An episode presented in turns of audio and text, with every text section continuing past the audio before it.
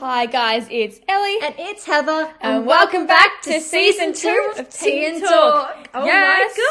Told you we'd be bringing the spice. Mixed up the intro. Look at us go. Uh-huh, bringing the spice. We're back, everyone. Had a little break. Yes, there's been quite a bit going on over that break. I don't even know what's happened since last time we recorded. Well, we did come out of lockdown, I'm pretty sure. We were still in lockdown for the last time that we recorded. So we're out of lockdown for regional Victoria and Melbourne. Poor guys. They're up to like a long time in Melbourne. We're like, I don't know, a couple of months or something in lockdown at the minute. Yeah. So that's not fun. We've got so many cases. Don't we love that?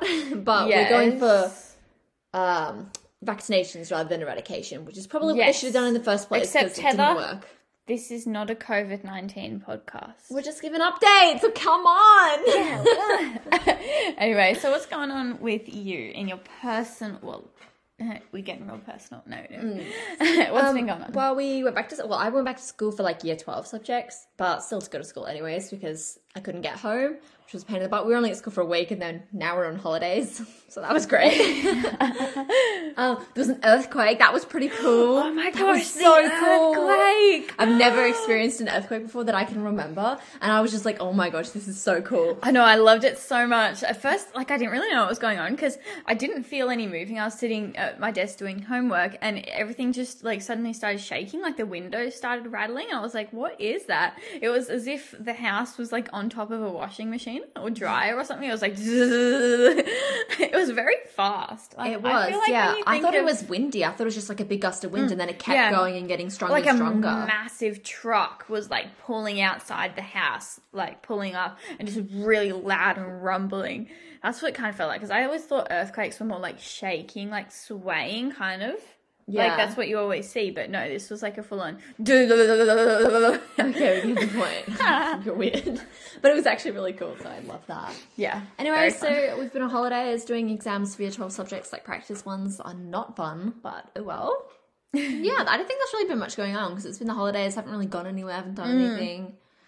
Yeah. But I guess I've just been working. Oh, but then I like started a small business kind of thing. Shout out to Ellie Small Business. You guys should go and buy it. What else have we been doing? Oh yeah, just pretty much putting around at home. Really, hasn't been much to do. Like, I would love to go shopping in Melbourne, but Melbourne's still in lockdown, so we can't really go to Melbourne. And we were kind of thinking about making plans to like go to Traralgon or wherever, and then they've just had like 18 cases or something. Now they're in lockdown. So Traralgon's in lockdown. I forgot about that. I was like, oh yeah, maybe we could go to Traralgon this weekend. I guess not. Okay, whatever. Kind of rude, I guess. Yeah, but anyway, so that's kind of just what's been going on. Oh, actually, can I just point out something? There's a lavender bush that we've had for a number of years now, and we're sitting in a different room, so I can see it out the window. We've had it for a number of years. It's been dry as anything, like dead, half dead for the past couple of years. I watered it a little bit ago, and now it's so purple. It's got flowers. I just saw that for the first time. That's kind of cool. I just wanted to point that out because that's cool. I thought she was dead. Sorry, let's get into our sweet and our salties. Oh, yeah. Okay, what time frame do we put on it? Like the past week or the past since last time we recorded? Well, since last time we recorded. It gives it more of a window. Okay. Like... High. I feel like I've had too many highs in that time. That's a long time. Okay, let's name some. High. Earthquake. That was very fun. That was your sweet, was an earthquake? Yeah, well, I mean, I know that, in like Melbourne and that they had like proper building damage and stuff, so it's that's only, like, obviously one building, not... and it was a really old building. I don't think anyone was hurt, so that's okay. Yeah, so it's obviously not good in that respect, but where we were, like, I felt like it was fun to me. Like, I don't know. I feel like if the earthquake was any stronger though, the house might have fallen down it, because it felt like the house was like, I'm not coping with this, and it was like, okay, come down, sis. Another high, on Monday I did a HIIT workout for the first time in like a while. HIIT, high intensity interval training. Ew.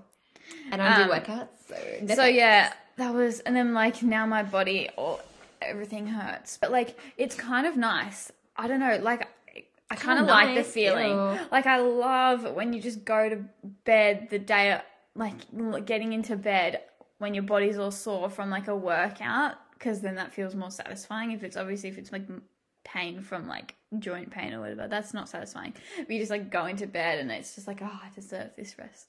I don't know. I love that. Anyway, what else have I done? I just want to mention something. First of all, this isn't a sweet or salty or anything, but I started watching Squid Game because, like, everyone's saying it's cool and stuff. I hate scary movies, and this is scary to me. Like, this is terrifying. There's a lot of gore. There's a lot of killing, and it just makes me want to be sick. So I made Ellie watch it with me for moral support. I mean, I was just sitting in bed reading with it. Well, it was like the company. I need the company. I also have a cat. It's like very important that I have company because I'm scared, but I want to watch it. I want to know what all the hype is about. There's some attractive characters, you gotta say. There are some attractive characters. Like, okay. Anyway, are you talking about the police officer? Yeah, obviously. Anyway, I mean, I guess I've got a couple more sweets, but like, let's just leave it there. Salty? I'm gonna say, salty. You go. You're gonna think. I'm gonna think of my salty. Gosh, I find salty's really easy to get rather than sweet. Yeah, but anyways, maybe a sweet for me could be we've gone back to swimming. I haven't swum in like over a month because of lockdowns. So we've been doing like online workout things, but I hardly go to those because gross. Anyway, so we started swimming again, but we're outside in the outdoor pool, and it's like September, so it's kind of chilly. Last week, they were freezing. The water was so cold and the wind was terrible. But I went swimming. Wow, my English is really good. Swimming? Yeah.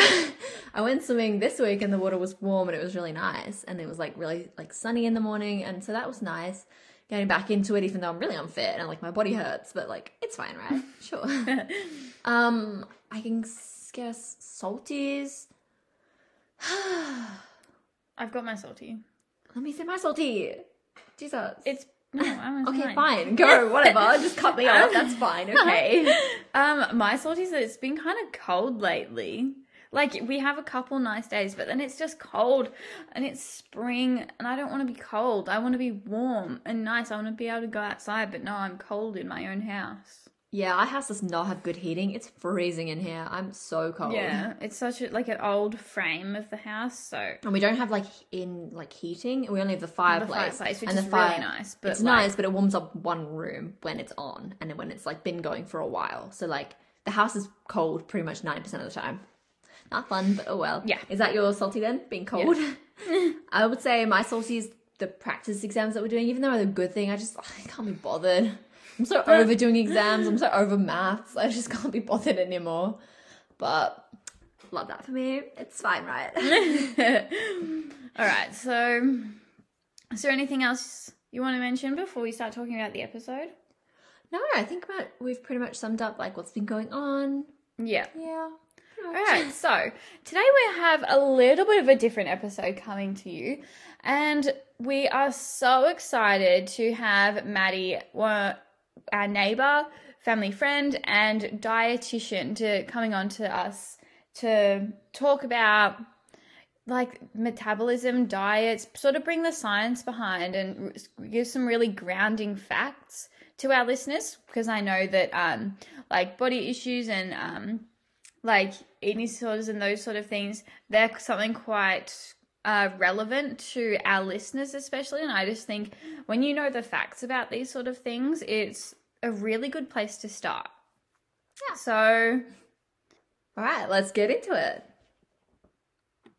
Also, quickly just jumping in before we get into the actual interview, just a disclaimer that we will be discussing diets, eating disorders, calories and calorie talk within this episode. So if that's something that you think is possibly triggering for you, this might not be the right episode, though it does share some really, really good facts, and I think that would be really, really valuable. Just this information will probably be really valuable to somebody potentially in that situation if they feel like if they won't be triggered in a negative way by those sort of words and talk. So, okay, I'll let you get into the episode now, but yeah, just keep that in mind. All right, Maddie, welcome to the podcast. Thank you, Ellie.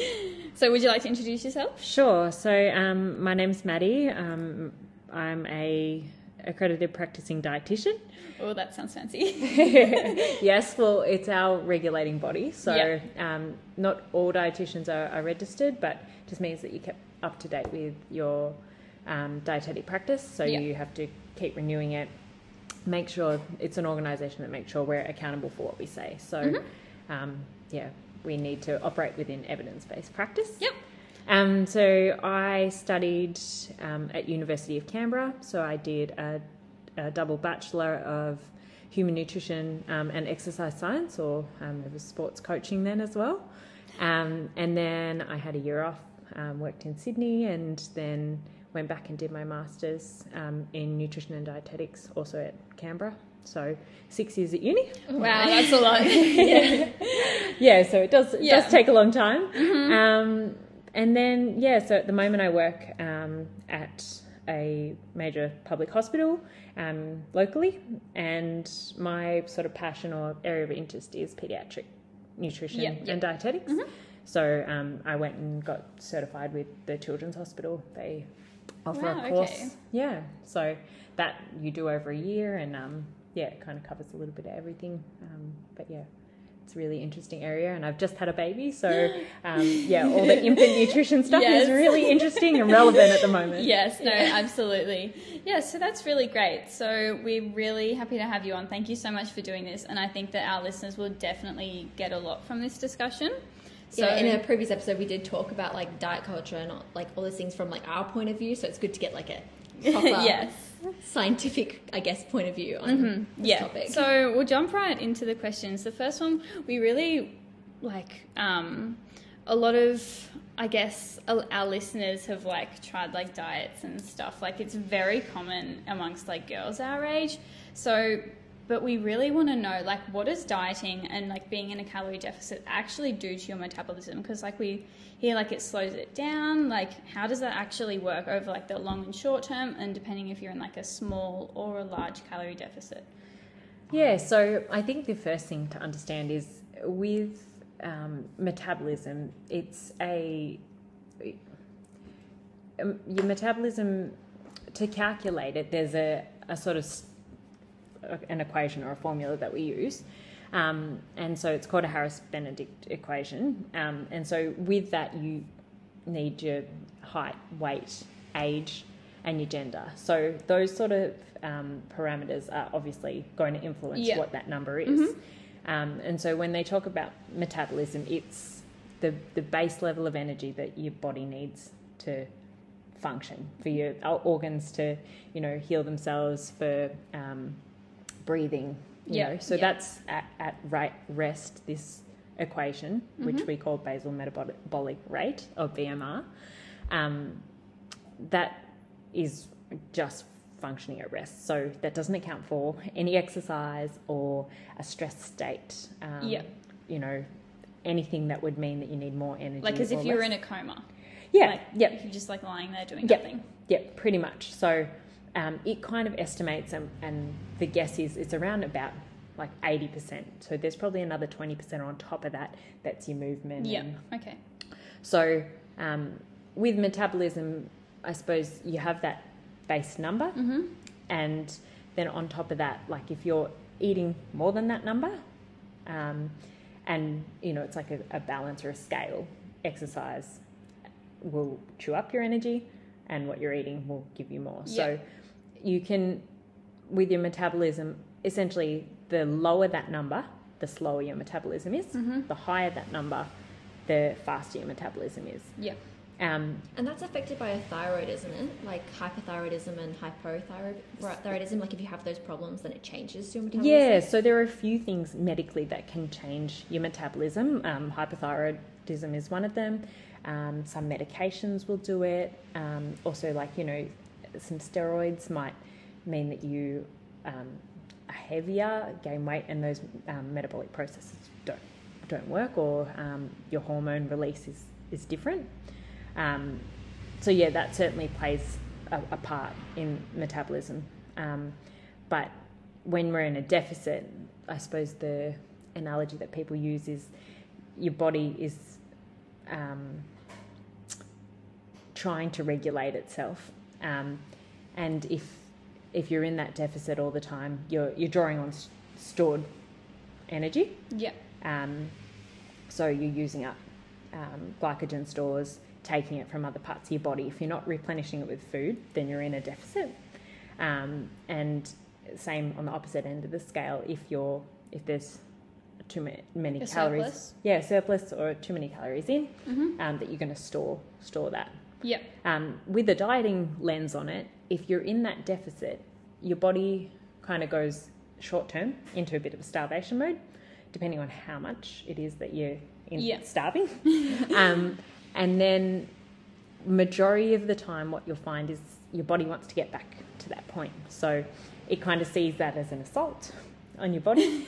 And if you go back to your normal eating, which is what people tend to do with this dieting culture. Yeah, like 6 week and then they go back to normal. Yeah, is that your body goes, okay, well, I'm likely potentially to be starved again. I'm just going to store a little bit more. Okay, right. So that's why people gain the weight back. Mm-hmm. Yeah. Right. Yeah. And that stored is just fat, basically, or is it? Yeah. Long term will convert to fat if it's not used, sort of movement-wise, if you don't burn it up. So basically you've got a metabolism. If you put yourself in a deficit, then, like, once you come out of the deficit, then your body's like, yep, right, we're probably going to go starving again. So let's put on some fat while we're at it. Yep. Okay. Yep. That's the essentials. The brief side. Okay. Yeah. So that's really interesting. The second question was, why do most people gain the weight back? And you've pretty much answered that. So that's really good. That's quite interesting to know. And I've also heard a little bit about, like, set points. Obviously, I don't know. Do they exist? What are they? Can you tell me a little bit about that? Yeah. So I mean, set points are a theory, and it is that your body likes being at a certain weight. So the genetic factors for some people are quite strong. So, we think about ourselves as you can't change your foot size and you can't change your height. So, like, the set point theory kind of is saying, well, there's probably a weight that you can't really change. So, if you look at people's parents, often that's a big determinant of how tall they are. That also potentially determines their weight. So there's a genetic component. And the set point side of things says, yes, there's a genetic component. And there's also environmental factors, which obviously would influence. So, Western culture, we've got access to things. Food's quite readily available. Yeah, like high fat, high calorie. So, yeah. Yep. Sedentary lifestyle, mm-hmm. We're not as active as we once were. So those environmental things certainly play a part in this set point. But what it's saying is your body likes to be at a certain weight. And this is different for most people, everyone? Yeah, so it's not like your baseline, like your lowest that you can go, is just like a nice normal level for you. And then if you eat too much, obviously it's going to go higher. Yeah, so it would be like keeping weight stable, essentially. Yeah, so if you're just eating to appetite, like doing like exercise that you feel good, so then your body naturally gravitates to this sort of place. Yes, yeah. And so, for perhaps someone who's dieting lots, it might be the weight that they always come back to. Okay, yeah.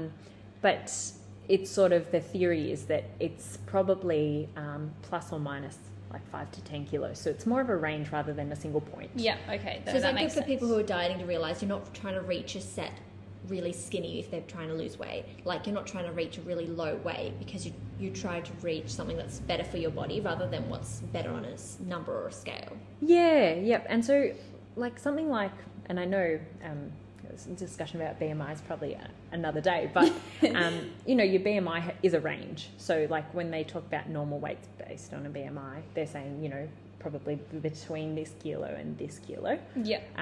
The set point's similar to that. So it's saying your body's happy and everything functions well at around this weight, and it just allows a little bit either way. So say you went on holidays and you gained a little bit of weight, that would explain it. But you go back to your normal routine, you kind of drop back to your weight. So that weight, you get sick and you maybe you cough lots for a week and work really hard coughing, and then you'll gain that weight back. So it's kind of a range that you can drop. No, that makes sense. So if somebody's got like this larger set point, like in quotation, so this set range, if somebody's got a naturally large, like bigger set point, but diet culture in our current society tells us we need to be the thin aesthetic, if they want to maintain this thin aesthetic, is that possible for somebody that is naturally meant to be slightly curvier?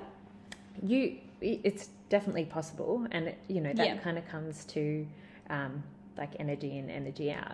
You can get your weight down, and I know we'll probably touch on it a little bit later, but talking about healthy at every size, and that movement around, you know, being healthy at different weights, you can certainly from a weight perspective get your weight down. It might be harder to keep it there. And also, I suppose it needs to, you need to be consistent. So from a diet that works is one you stick to. So if you, you know, are able to kind of keep your weight at that level and your intake at that level, provided you're not, you know, absolutely like starving yourself.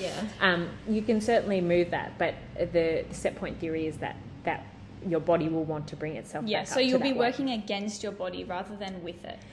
And so like an analogy that really describes it quite well is if you have a thermostat on in your house, you know, or a heater, if you're above, you know, if it gets too hot, it will either cool it down or just stop working. You know, if it's too cold, it'll work to bring it up. So if you imagine the heat to be the weight, you know, if you open a window, well, the thermostat's going to kick in and heat it up. Yeah, I've heard that one before, and it's really...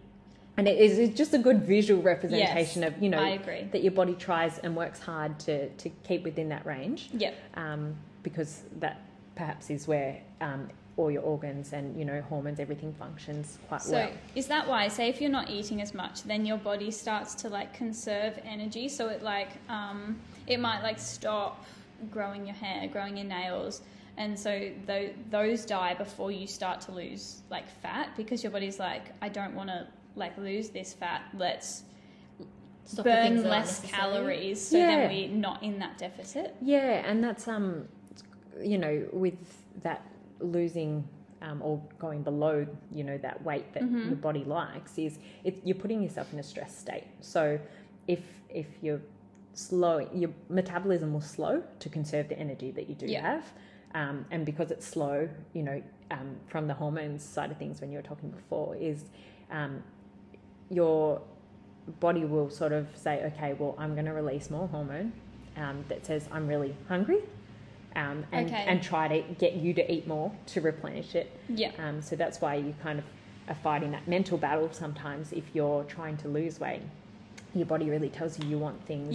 And that's that, you know, self-preservation kicking in, saying, feed me, because I'm below where I want to be. And, and, you know, all the other things do shut down. So, you know, a really common one is if you're, you know, too low a body weight, for example, some females might stop menstruating. You know, because your body's going, okay, well, I need to conserve the energy that I've got. And different what's systems. Not vital to keep me alive, essentially. Yeah, that's right. Yeah, that's really interesting, and I think that that's a really good point to make to our listeners too. So we touched on, like, if you've got a larger set point, because and you did talk about health at all sizes. If somebody does have a naturally larger set point,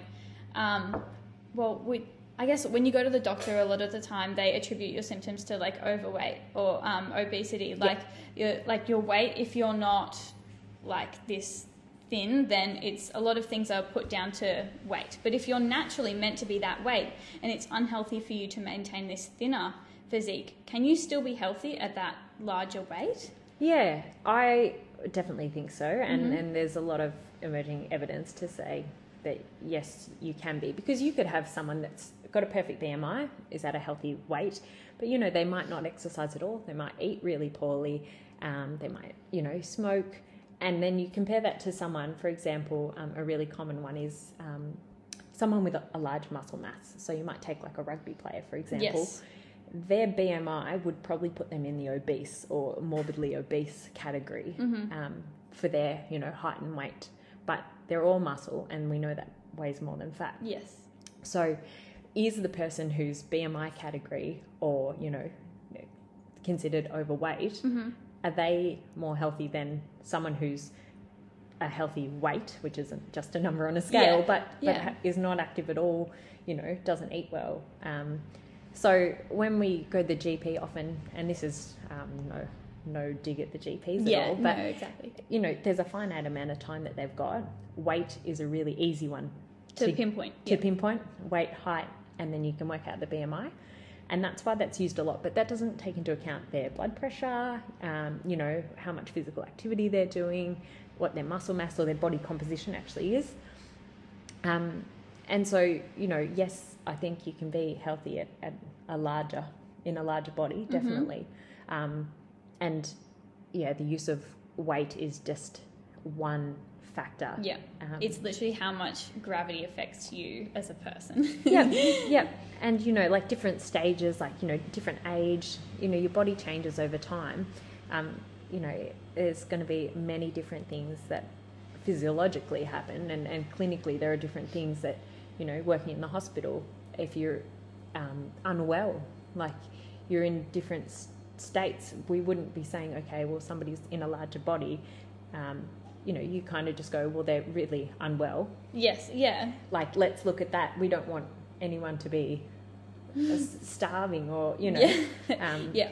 So, yeah, you've really got to look at the whole picture, and it's the weight doesn't do that, just looking at the weight alone. Yeah. So I saw this, like, this graph one time that there's, like, 4 different healthy lifestyle habits that you can have. So the amount of exercise you do, smoking, drinking, and, like, your food intake. And it showed that people who, like, say you're at a, like, average weight, like a quote-unquote healthy weight, but you have none of those healthy lifestyle factors, you've got, like, a 3 or 4 times more likely to die, like, death than mortality rate, than somebody who's, like, in quote-unquote obese, but has all of, like, does all of these things. They exercise regularly, they eat healthy, like, they're much less likely to die. So health has very, like, if that makes sense. Broad, it's multiple factors rather than just your weight. Yeah.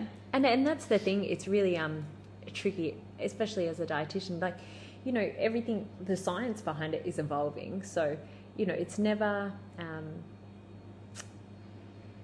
like the diet culture sells you an easy quick fix. What you're talking about is like a whole lifestyle of factors, and it's not that. It's not as glamorous as a, you know, I can write this up in a diet book. Yeah. You have to consider the whole person and, you know, their lifestyle, their, you know, level of activity, what they're eating. That takes a lot of time and a lot of hard work. And, you know, it's different between people. You know, even your sisters, it might be completely different to what you eat and how you exercise. So that's what I always find is quite interesting, and in dietetics is quite hard because people want the answers and they want a quick fix, but it's actually really difficult to do unless you sit down. You go through, okay, what does that mean for you, rather than, okay, well, you know, let's try and fit all these people into one diet. No, exactly, that makes sense. So you sort of did mention like people want these quick fixes, right? So what do you think of, like, because you know, I've seen magazines before, it's like, okay, so this diet you're going to do, it's called the up-down diet. You're going to eat 400 calories one day, then 800 the next, 400, 800, 400, 800. Is that actually a diet? Yes. Oh my God, I haven't heard of that one. Oh, it sounds like a lot of hard work. Like, this whole magazine was filled with, and I'm, like, lucky this was after a place where I would have believed that, say, 6 months ago. I'm so glad. I was like, if I didn't know what I know now, this would have been... Like, I would have been like, oh, that's what I have to be doing. But 400 calories a day. And then there was, like, a bunch of different ones. It was like, just lying in bed. And it's like, why am I so tired?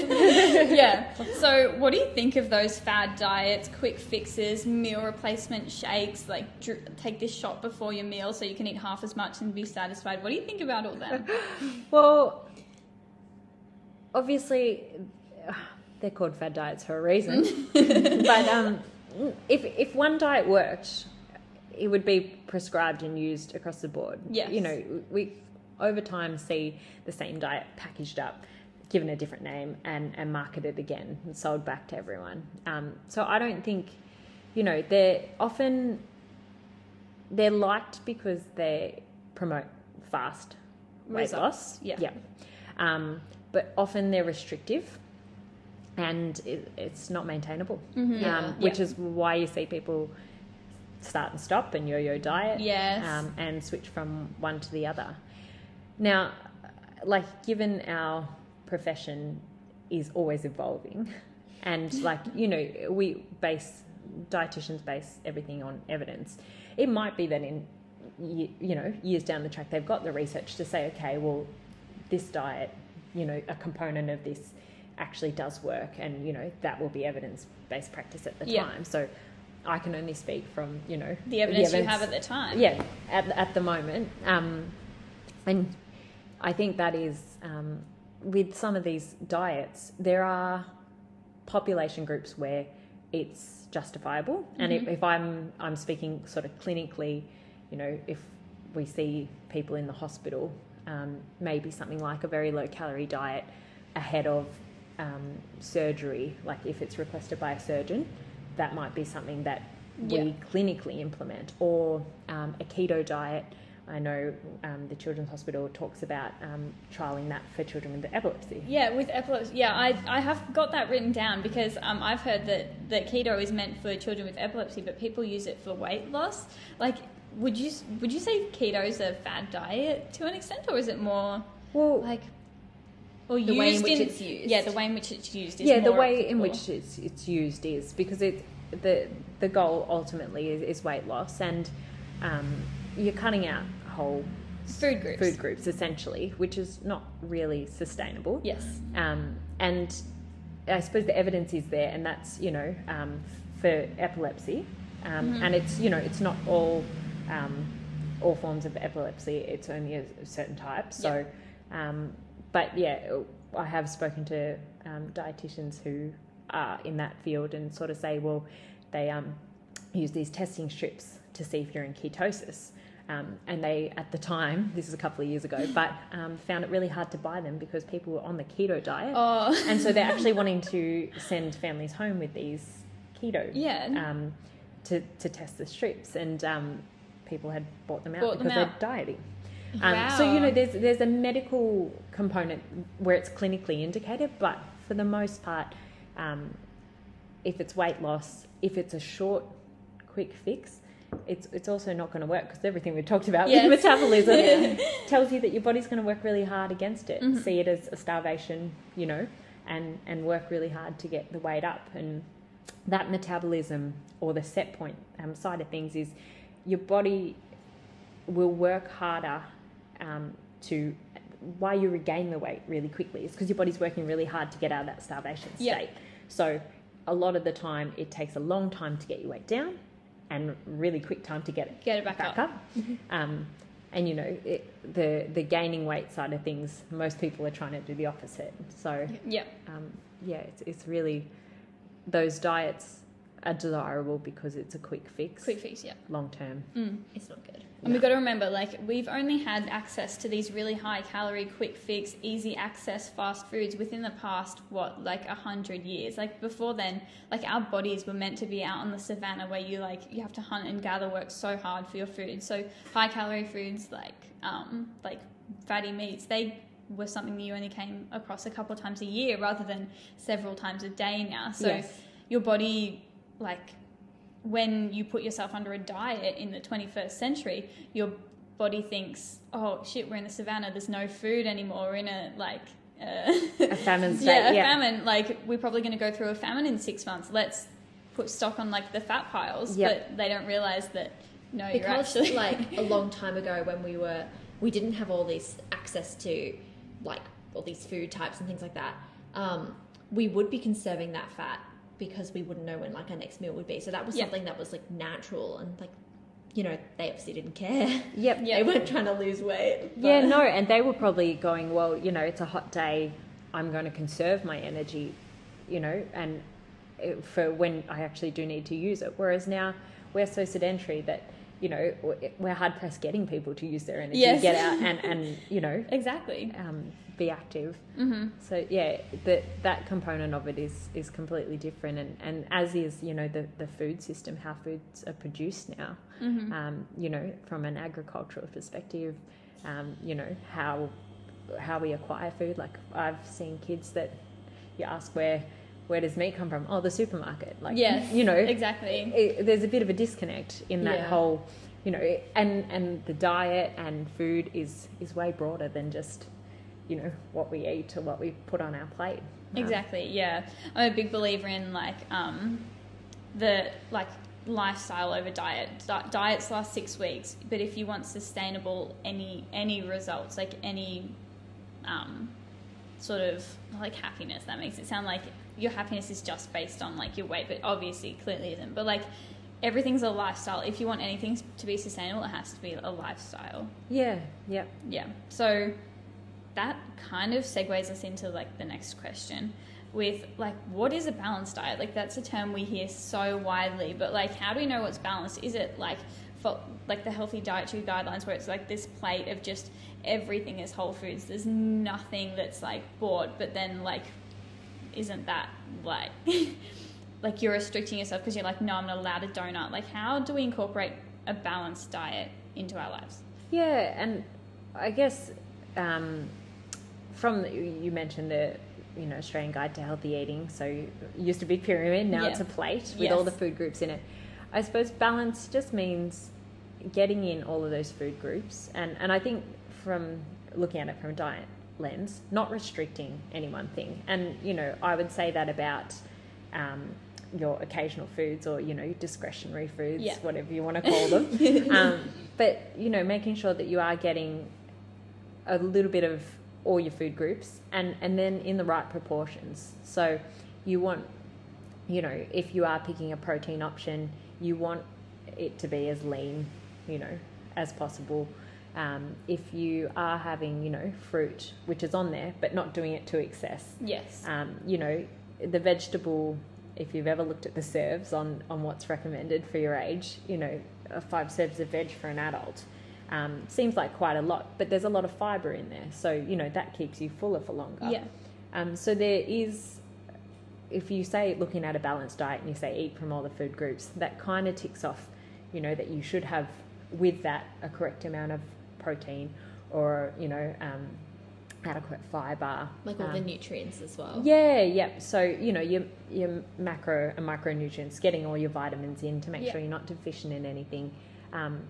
But yeah, I think the key thing is not cutting any one thing out and not eating any one thing mm-hmm. to excess. Because like you won't be motivated to continue having a balanced diet if you're like restricting it and being like, well, I really want this donut, but I can't have it. Well, have the donut and also, you know, do your exercise and still eat well, because that just the one donut's not going to make a huge difference. Yeah. Like it's not going to cause you to gain 10 kilos. No, and what I see like really commonly in practice is somebody will go, I really want that donut. But instead, I had 6 pieces of fruit and then I was still hungry, so I had a jam sandwich. You know, so yes. sometimes it's actually calorie-wise. Eat the donut. It's way better to eat the donut. And then you're satisfied and it's done. Yep, yep. You know, but you might think about that donut for the week until mm-hmm. you actually eat it. So I think if it's doing that, eating mindfully, you know, enjoying every mouthful, I think if it was that, you know, majority of your diet was eating the donuts, it wouldn't be good. That's when you run into the issues. Yeah. But yes. Don't eat a donut for every meal, but maybe you have your donut, like, I don't know, I wouldn't say every day. Like once or a couple times a week. Like, well, whenever yeah. you... Yeah. yeah, whenever you want the donut. Yeah. Just not every meal. Yeah, I feel like in a world where we tell, like, in this society of diet culture, we tell ourselves that we know we're not allowed the donut, and then we're creatures of if we... can't have something, we want it. Yeah. So like, yeah, telling yourself that you can't have something often makes you obsessive, and especially like the dog does that when we're going down the lane, we'll be holding like the post or something and she's like, I want that post because I can't have it. Yeah. And yeah. so she'll the more you she gets the more post. You pull it away, the more you yeah. like say no, the more she wants it until she like grabs it and then you rip it up. Like yep, she goes overboard. I've got a baby who does the same thing. Like, you know, it's always the thing that you're holding, like the car keys or the remote, the mm-hmm. thing. That, if you're not holding it, they're not interested. Yeah, yep. Yeah, the thing that they can't have, yeah. They want the most. And that's probably the exact same, you know, The other thing I think that we do a lot is we sort of say, well, self-care. So I should have that donut because self-care, you know. And so I think having strategies and other things that, you know, not using food as a reward. So if you want it, enjoy it, but, you know, don't have a, oh, I did a 5K run today, I'm going to, you know, that means I have a donut, because then in your head you're kind of going, every time I do 5Ks, then I get a donut. Yeah. And it can be counterproductive. Like reinforcement. Yeah. Yep. And that's similar, like I work a lot with children, but it's not using food as a reward too, because that kind of happens a lot as well. It's like, oh, if you do this, then you will get this. Yeah. Yeah. So yeah, looking at how we mindfully eat and use those foods. Yeah. I heard this like quote one time that in theory, like you, as long as you have like XYZ of your fruits, lean proteins and like vegetables a day, then in theory, once you've eaten enough of those sort of things, then you can have as much like processed food as you want, in under the understanding that like, because you're not restricting it, like, yes, you've gotten everything that you need to have, then you're not restricting, saying, no, I can't have any unprocessed like foods. Therefore, you might only then feel satisfied when you have one, because it's like one donut, like, and then sometimes you might not even want it.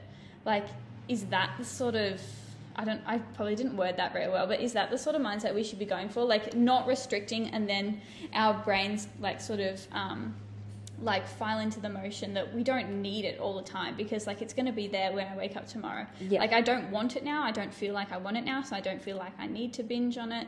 Like, then you start listening to your body sort of in that sort of a sense. Yeah. So, I mean, I can see the psychology behind that, because... I was going to say, this really links to psychology and how you think and all these things. Yeah. So, and I mean, what I would say is if you had eaten all of, you know, the Australian dietary guidelines, you can actually find, based on your age and your gender and stage of life, so they have one for pregnant, one for breastfeeding as well. Yeah.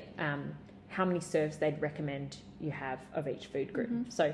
my, like, just thinking purely from like a food group side of things is, if you ate all of your food group, you know, one in each thing, you'd be so full. Yeah. So that would probably work in that, you know, you probably... You wouldn't want it anyway. Then your brain feels satisfied, because you're like, well, I'm making this decision, I don't want it. I'm not restricting because I don't want it. Yes. Then you feel satisfied. Is that for over the day, or just for like a meal?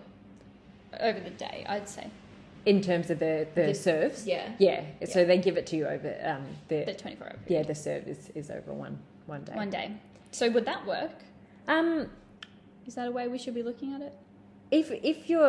I think if you were eating all your serves, and then, you know, you're not restricting or limiting that, you know, donut analogy, you know, and you're eating it mindfully, and you're listening to your body, and you're listening to your fullness and your hunger cues, you know, that is probably a really good place to be, you know, having that intuitive eating lens on things, and, you know, just making sure that you're listening to your body and what your body really wants. Do we want to tell the viewers what you mean by mindful eating and intuitive eating? Yeah, so, I mean... you can probably look it up, and there's lots of, you know, there's sort of intuitive eating has sort of 10 steps to it, but it's really checking in with your body, not limiting any one thing, moving mindfully, you know, making sure that, I suppose it's just having a really good relationship with yourself, and, you know, a really good relationship with food, not demonizing any one thing, you know, making an informed decision and a choice, you know, to eat that donut. And, you know, savouring it, not sort of binge eating any one thing. And that we should be paying attention also to what we're eating, rather than, as most of us do, is we're distracted by what we eat, and so we don't realise that we've eaten, so we're still hungry, rather than if we paid attention and we ate without distractions. Yeah, because if you've got so much stimuli, say if you're on your phone and you're listening to music and you're trying to, like, watch the news while you're eating, you're not paying attention to the food that's in front of you, and suddenly the plate's gone. Yep, yep. Or, you know, like a really common one that people do a lot, especially in COVID times, is like takeaway coffees and things like that. You know, it's this... you could be sitting there, and if you're, you know, had the time, you'd be sitting, drinking out of a cup, hopefully switched off, not on your phone, drinking it mindfully, enjoying the cup of coffee, not just in a cup in the car, you know, chugging it down because you need it to get through your work day. Yeah. But yeah, you're right. It's paying attention to what we're eating and, you know, enjoying it as well. And like as well, if you get to like lunchtime and you're like, actually, I don't feel hungry, and like society tells me I should be eating because it's 1 o'clock, but I don't actually feel hungry, so like I'll wait till I do feel hungry, and then the food will be more satisfying then. Yeah, yep, and it's all responding to your body, you know, yeah, listening to not eating when you're bored. Yep, not eating when you're bored. Yep, procrastinating, all of those things. Yeah. So just getting to that really healthy place of listening to your body, doing what feels good for you, whether eating the apple might feel good for you at that one moment, or having the donut feels good for you at that moment, but having that really good, healthy balance. Yeah. Is that like something we should all be striving towards? Is that like the end goal, or is there no really end goal? Or is it just whatever works for you? I mean, for some, I mean, it'd be great if we all ate like that. Yeah. You know, that it takes a lot of, as you probably said, you know, with all your research you've done over the last 6 months, it takes a lot of time and a lot of research and a lot of understanding, you know, to be informed and to make the decisions that, you know, work for you, and people are different, so different things will work for different people. Exactly. But I think, you know, everybody could benefit from, you know, a bit more intuitive eating or a bit more mindful eating.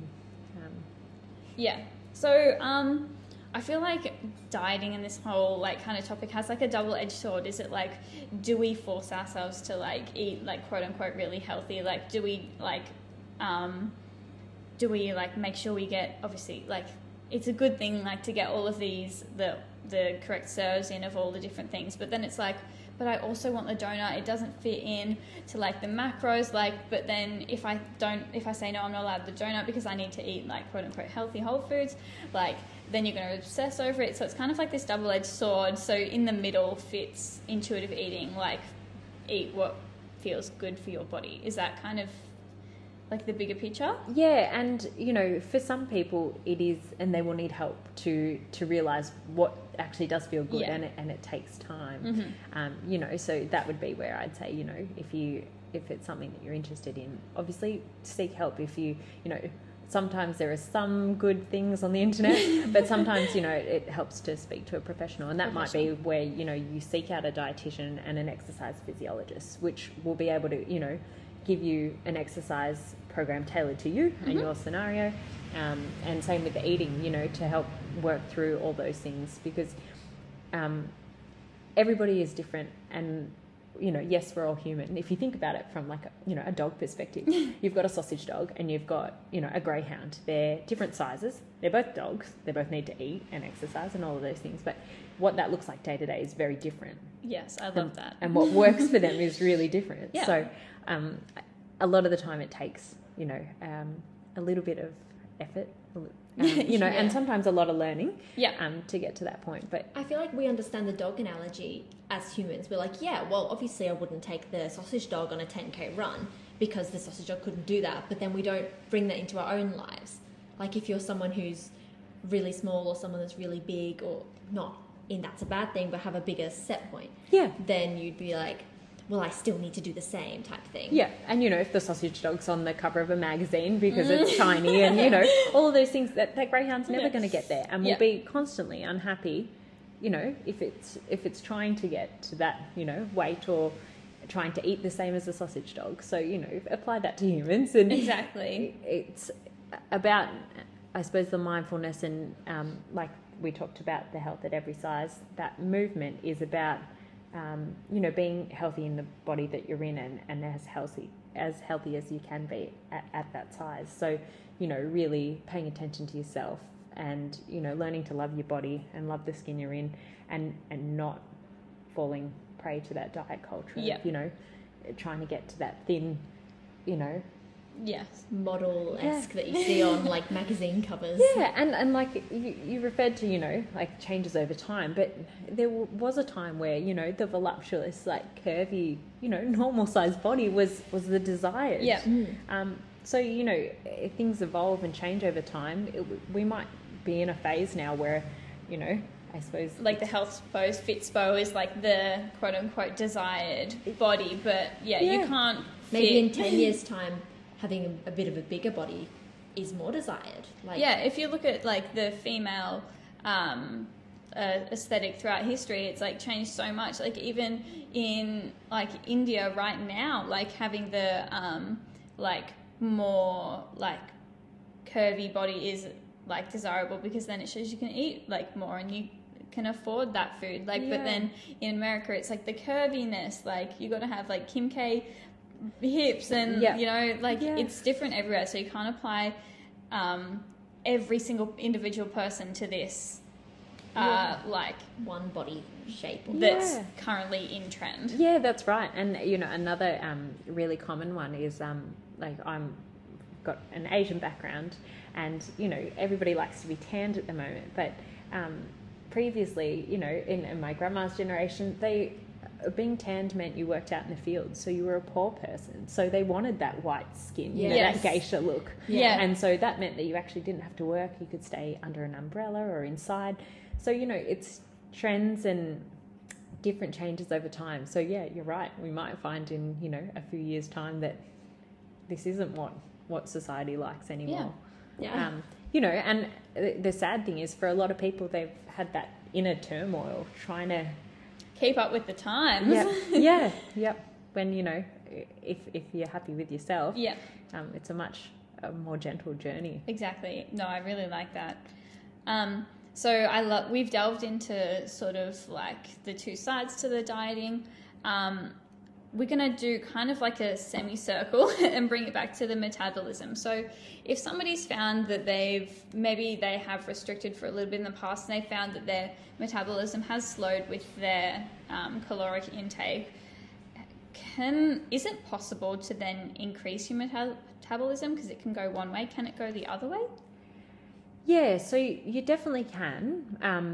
And, you know, what I referred back to about that basal metabolic yeah. rate is there's certain things that obviously your age, your gender, height and weight play into that.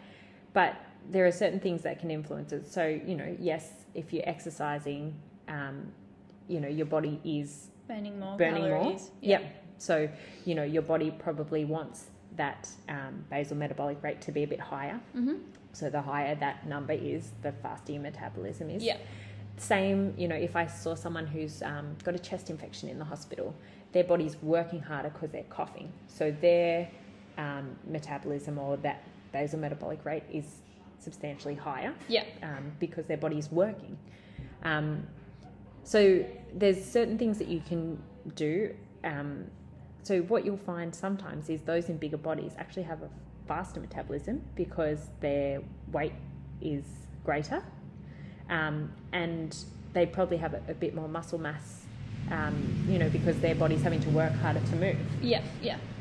So increasing your muscle mass is one that would mean that your, I suppose, metabolism would be a bit faster mm-hmm. because you'd be heavier.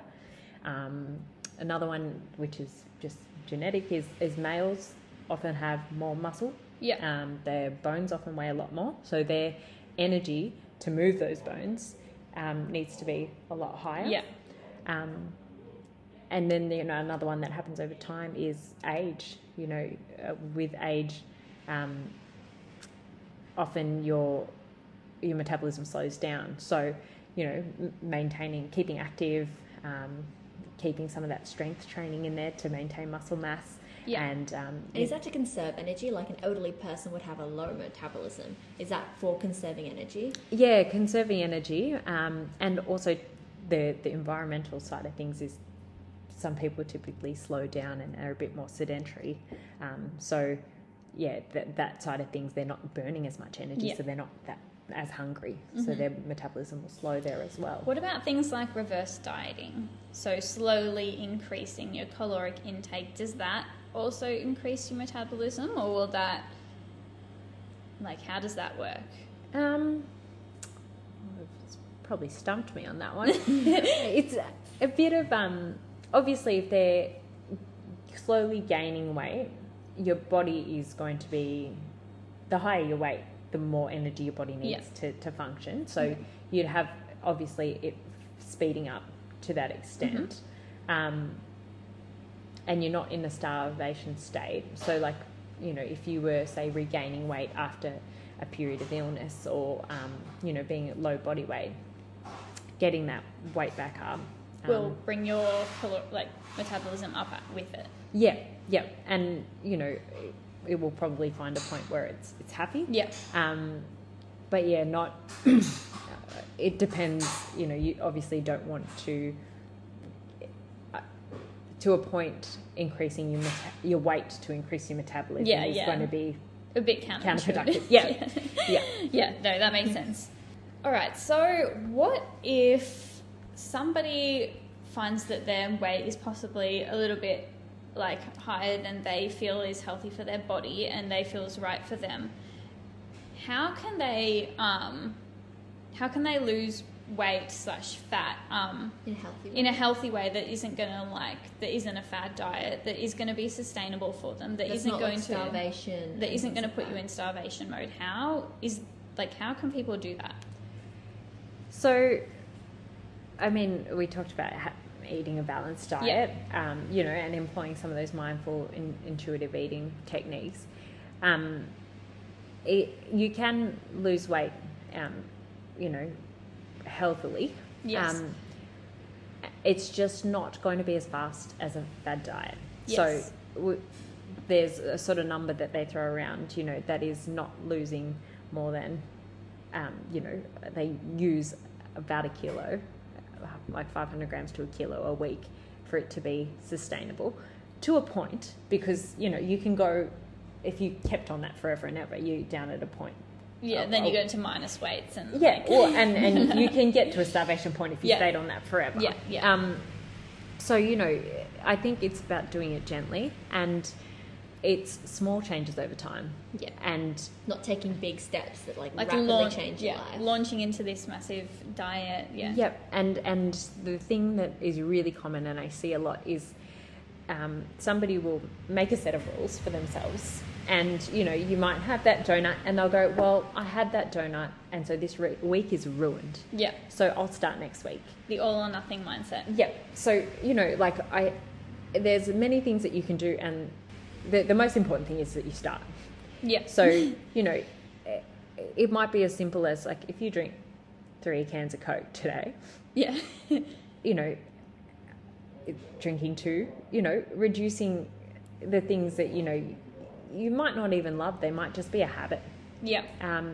So it's looking at your whole diet, you know, and it's not going, okay, to that person who is having those 3 Cokes, okay, well, we're going to make, you know, that you need from now on, there's no Coke. Yeah, no Coke, and you need to eat all your serves of all the food groups all at once. It's we're setting the bar too high, and we're setting ourselves up for failure. So they need to be really like SMART goals, if you're familiar with those, you know, making sure that they're things that we can actually do, things that we can actually measure, they're attainable, you know, and that they're specific, all of those things, and working towards them slowly. And it really does help to sometimes write things down or to reassess, because you need that positive feedback to say I'm moving in the right direction, because sometimes you'll be doing it and you'll feel like, you know, you've made all these changes and they're all positive. You might feel better, you might be sleeping better, you know, your clothes might feel different on your body, and then you jump on the scales and you're like, how disheartening, because it's the exact same. So, you know, I think we need to have different feedback mechanisms, and ways of sort of going, okay, I will give myself a pat on the back because, you know, I've made all these positive changes. I feel better. I'm eating better. You know, I might not have completely, you know, I'm still mindfully having a Coke, you know, those sort of things. But it's not all or nothing. And, you know, making those steps towards a healthier diet. And I think when I look at it from, you know, dealing with pediatrics, that lens is we have to really change how we talk about food and how we look at food, especially I see it often with kids, how they talk about food. And you sort of think, well, they've heard that somewhere. Yep. You know, and they might not be thinking about dieting, but that's the language they use around food already. Like what happens when they're in their teens? When they then have that, like, autonomy of themselves to, like, actually do something. Yeah, do something. With the wrong information. Yeah, and you know, I would say, you know, it's sometimes the schoolyard's a harsh place. Yeah. You know, it's really, we want everyone to have a positive body image and to not have that diet culture and, you know, or even in certain sports, you know, there are definitely, you probably know, you know, so like swimming, gymnastics, ballet, yes. You know, some of those sports are really quite focused, you know, on what people look like. Mm-hmm. And so, you know, I think it really starts with our homes, and it starts with, you know, how we talk about foods and how we eat, and doing that mindfully with kids so that they grow up being happy in their bodies. Yeah. And you know, knowing what's healthy, you know, sometimes if foods are restricted, kids, when they get the autonomy, will yep. go to the lolly shop and go crazy. Yeah. But, you know, if they have been given the opportunity to have some and have it mindfully, maybe the desire's less. And, yeah. And they're able to moderate themselves and don't find themselves in a, you know, binge eating sort of cycle. Yeah. Yeah. No, I really love that. The only other thing that I would say, and I don't know if you, but like hydration is a really huge one. So often we find like your body, if it's dehydrated, will tell you to eat because it's actually thirsty. Yeah. So staying hydrated would be a really easy one. Mm-hmm. And when I say hydrated, like obviously picking water is your best choice.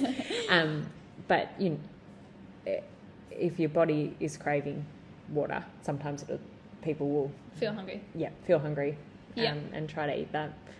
Caffeine is one that people sort of think like, you know, you read, it's like, yeah, trendy, a bit of a fad too. Yeah. But like caffeine, green tea, a few of those things to like speed up your metabolism.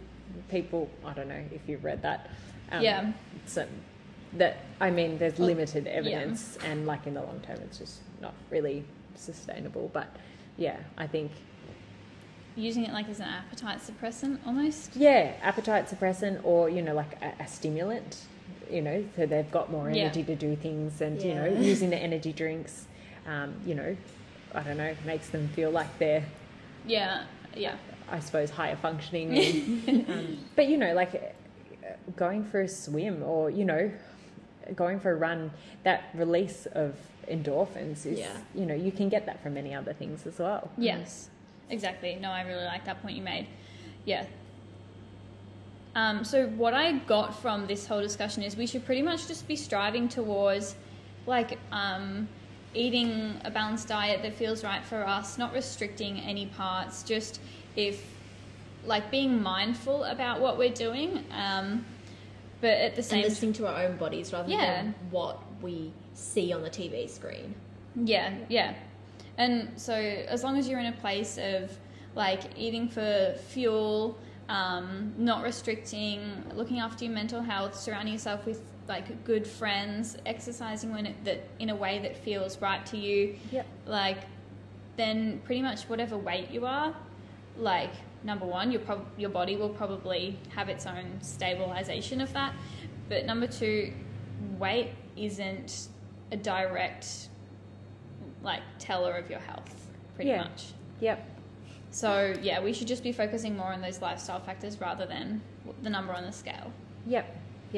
Okay. That's definitely right. Okay, thank you so much for that. No and we've problem. Got some questions from our listeners. If you want to, so how do this is like a big question. How do we combat diet culture? How do we break diet culture? Like that's a massive question. Like just ask me an easy one there, didn't you? Is it just like calling things out, like if you see somebody that's like, oh my god, I've eaten like nothing today, how cool, like is it just sort of mentally making note of that, like that's not normal, like calling it out, or is it just... It's a really, really tricky one. So awareness is a huge thing, and you know, to be aware, there has to be a level of, you know, understanding or education, and I suppose informed with a logical and realistic view, because I feel like some people who are have found what works for them, and it might be, you know, they're quite vocal in what works for them. But what works for them doesn't necessarily work for other people. Yeah, yeah. And so I think, you know, in order to move away from diet culture is we really need to start at home and probably with ourselves. And I think, you know, the way we speak about our bodies and the way we refer to bodies, all of that sort of needs to change, and you want it to be positive. You know, you're not helping yourself or anyone else by belittling yourself or other people for their appearances. Yeah. And, you know, you never know anybody else's story. You can't judge a book by their cover. Exactly. But I think, you know, the way we talk about food, the way we talk about ourselves, the way we move, the way we eat, all those things we can start at home. And, you know, if we start with our younger generation, and we, you know, that's why I'm really passionate about pediatrics, is because it's a time where people are really motivated. You know, when you're pregnant, you're really motivated to make changes. When your baby's, you know, an infant, like in my household at the moment, you're really motivated to, you know, I make sure that I sit at the table with her. We sit as a family and eat as many meals as we can as a family, because you're teaching them. They're observing even long before they can communicate. And so, you know, what we serve now and the taste my daughter's exposed to, they're all things that are just becoming her norm.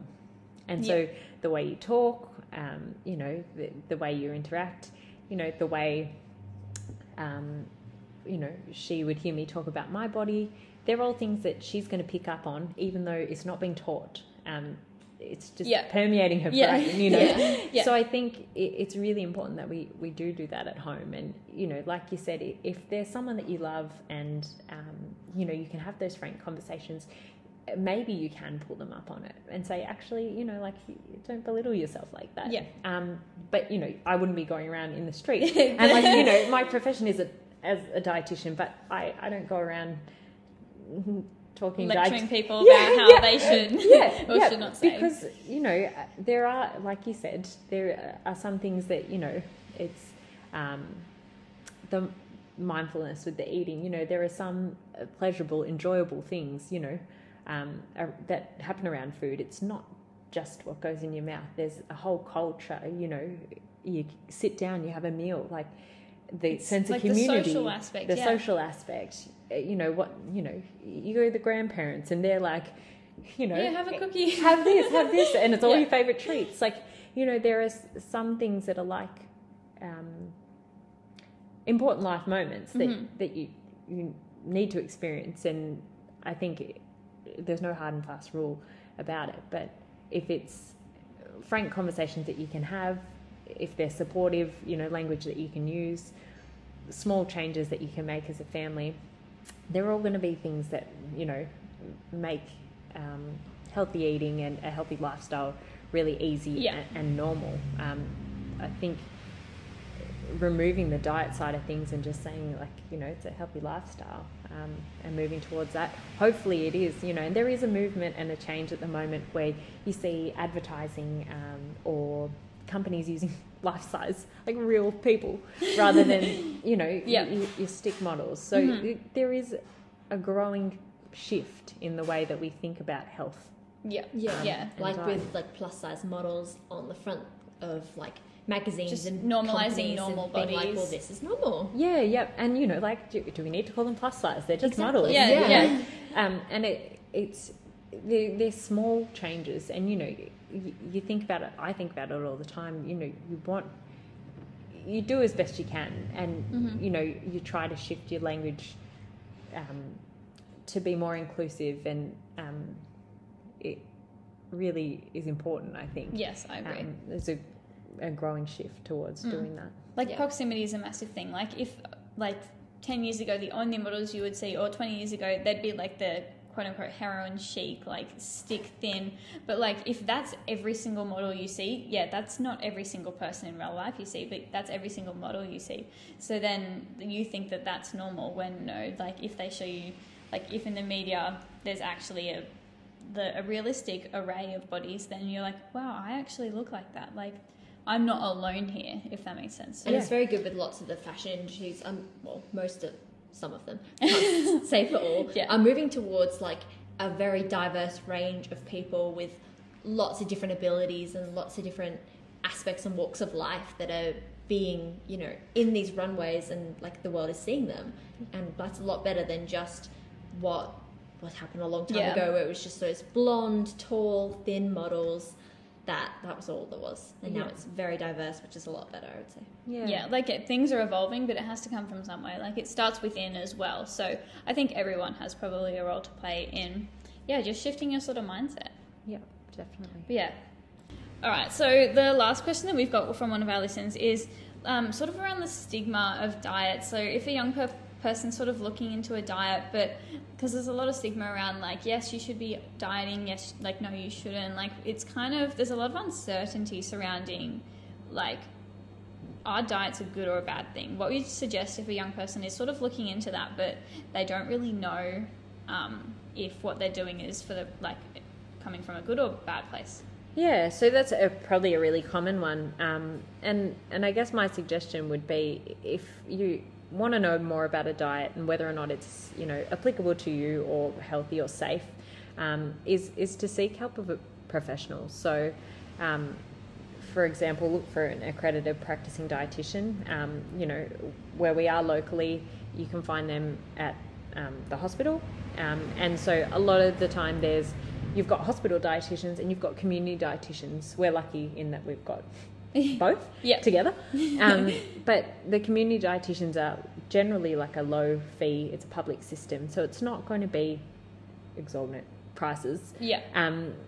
To see someone, but to talk it through and to see, you know, factor in all of, you know, you as a person, exercise, all of those things, and to really have a look at whether there's any truth to it using the evidence.